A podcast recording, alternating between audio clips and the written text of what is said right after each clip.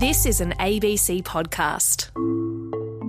Hello, this is CoronaCast, a daily podcast all about the coronavirus. I'm health reporter Tegan Taylor. And I'm physician and journalist Dr. Norman Swan. It's maybe 11 shopping days to Christmas. It's the 13th of December, 2021. Now, we talk about some scary stuff on this podcast, Norman, but my heart rate just got faster hearing you say that. And there's been some news that's happened since we last met with our beautiful audience with regards to boosters, which is something we talked a lot about last week. And we were talking about the fact that there seemed to be evidence to suggest that an earlier than six month booster was a good thing.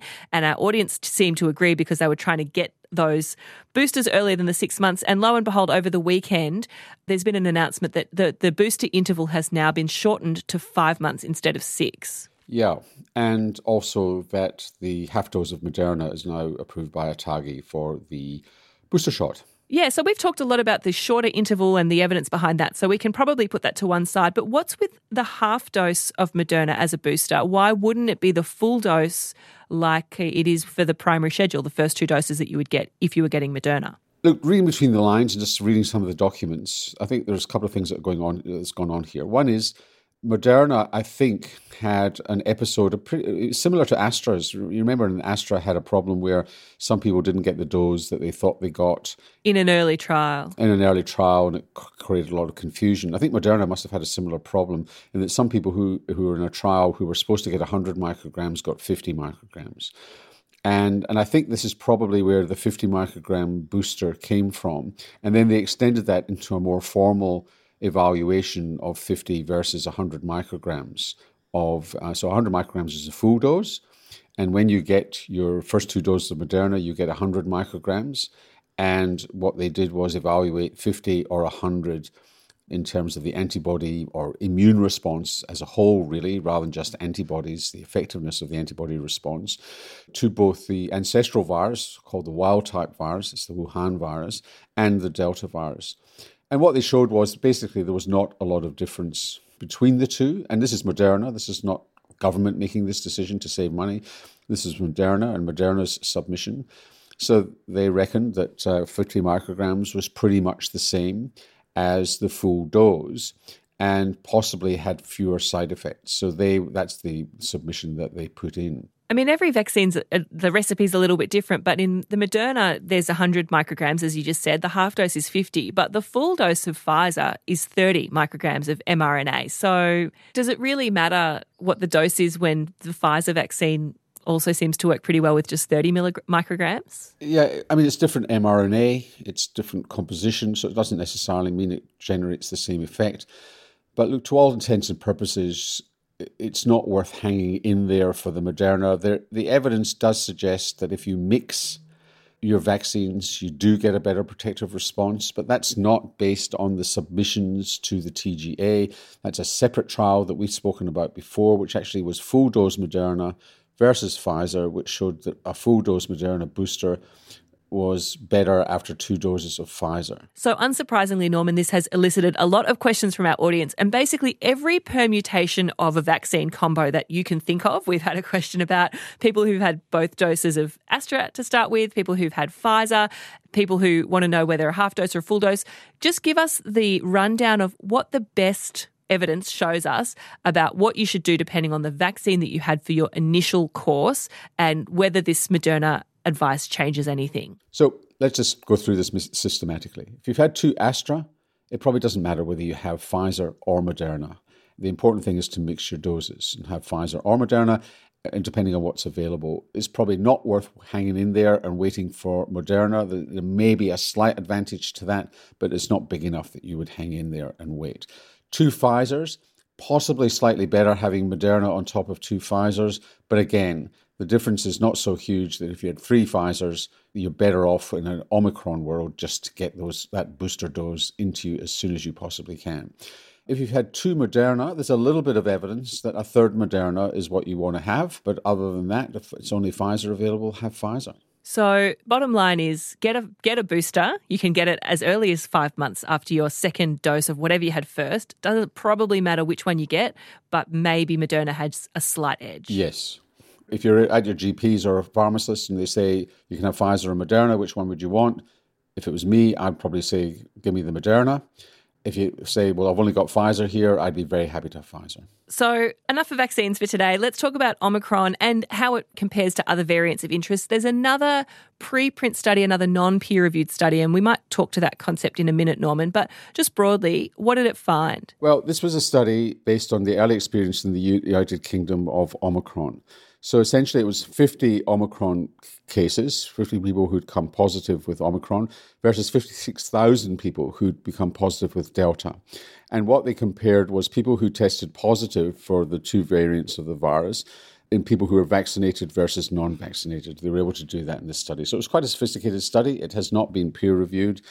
So what they found was that those who had received two doses of Astra, there was effectively no protection against symptomatic COVID 19 disease from the Omicron virus 15 weeks after the from 15 weeks after the second dose. So any symptoms at all? Any symptoms at all. Runny nose, cough, feeling lousy, loss of taste and smell. If you had two doses of Pfizer, that you also got a reduction in vaccine effectiveness, but not as dramatic as Astra. Now, those who had Astra and had a booster dose, two weeks after the booster dose, their vaccine effectiveness had gone right back up to about 70%. It could have actually been as high as 86%. And after um, a booster dose, if you'd had Pfizer as your first doses, that um, vaccine effectiveness went up to 75%, which is really what we've been saying previously is that whether or not you had Astra first or Pfizer first, you get a very similar level of immunity after your booster shot. So that's good news. And what's, what they're arguing there is that boosters are actually becoming a really important part of the process of uh, protecting against Omicron. And in fact, the British have started booster shots in the Omicron era at 12 weeks. So we're talking about I mean, 15 weeks is a pretty short period of time. It does sound like maybe this is a small study, but it does sound like Astra might be waning faster than the other vaccines do is a one size fits all of like five months after your second dose is when you get your booster. Is that still appropriate for all the vaccines when there does seem to be a difference? Well, there is a difference, but as I said, Pfizer also wanes at about 15 weeks, just not as much. So if you wanted to have a simple rule in the Omicron era, then you could go for 15 weeks based on the British data. But remember, this, these data are based on small numbers. But the British have already gone for 12 weeks for the booster. Um, so they've made that decision. It's fascinating to me that they're already able to have a study. I know it's not peer reviewed yet, but to even have this data. Yeah, the British have got fabulous data, and although they've stuffed up their own control of the virus over the last couple of years, their studies in this have been really excellent. Now, there is a caveat to this. One is it's early days, so it's from November, it's small numbers, and it doesn't say anything about hospitalization and severe disease. Is that just because it's too early? It's, yes, it's, it's simply too early, or you may get you whilst you don't get any protection against symptomatic disease overall. Within that, you get good protection against hospitalization. That's still possible within this within these data. We just don't know it yet. There's a bit of evidence coming out of South Africa that the, the hospitalization rates do seem to be lower in the Omicron era, particularly with a background level of immunity. But these these data are just too early to tell. I just want to pick you up on something you've said a couple of times in this episode, Norman, of like being in the Omicron era. Are we is it an era? Do we know if it's going to be a big contender in the COVID variant space yet? Well, Delta is still huge and huge in many countries, and the surge you're seeing in Europe and the United States is still Delta.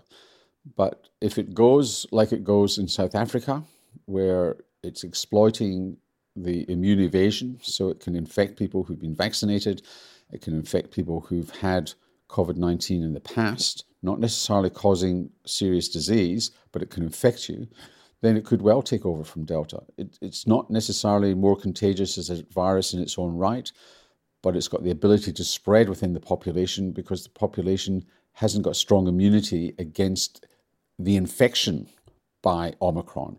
It may well have very good resistance against severe disease, yet to be proven. Yeah, we still don't know enough. We haven't had long enough to look at it to know yet how the severity is going to play out. That's right. And, you, and people are still saying this is a milder virus without a lot of evidence to support that. It's certainly looking good in people who've got background level immunity. Whether or not it's a milder virus if you're entirely unvaccinated and you've never had infection, such as young children, is yet to be shown. Well, the good news is that a massive swathe of the Australian population has that background immunity, and we now have eligibility to go and get boosters even earlier than we could before. So why not book your appointment right now if you're eligible for it? Yeah, bare your arms and get the third dose you were always meant to have. And in the meantime, ask your questions and comments by going to abc.net.au slash coronacast, and we'll see you tomorrow. Fully boosted. See ya.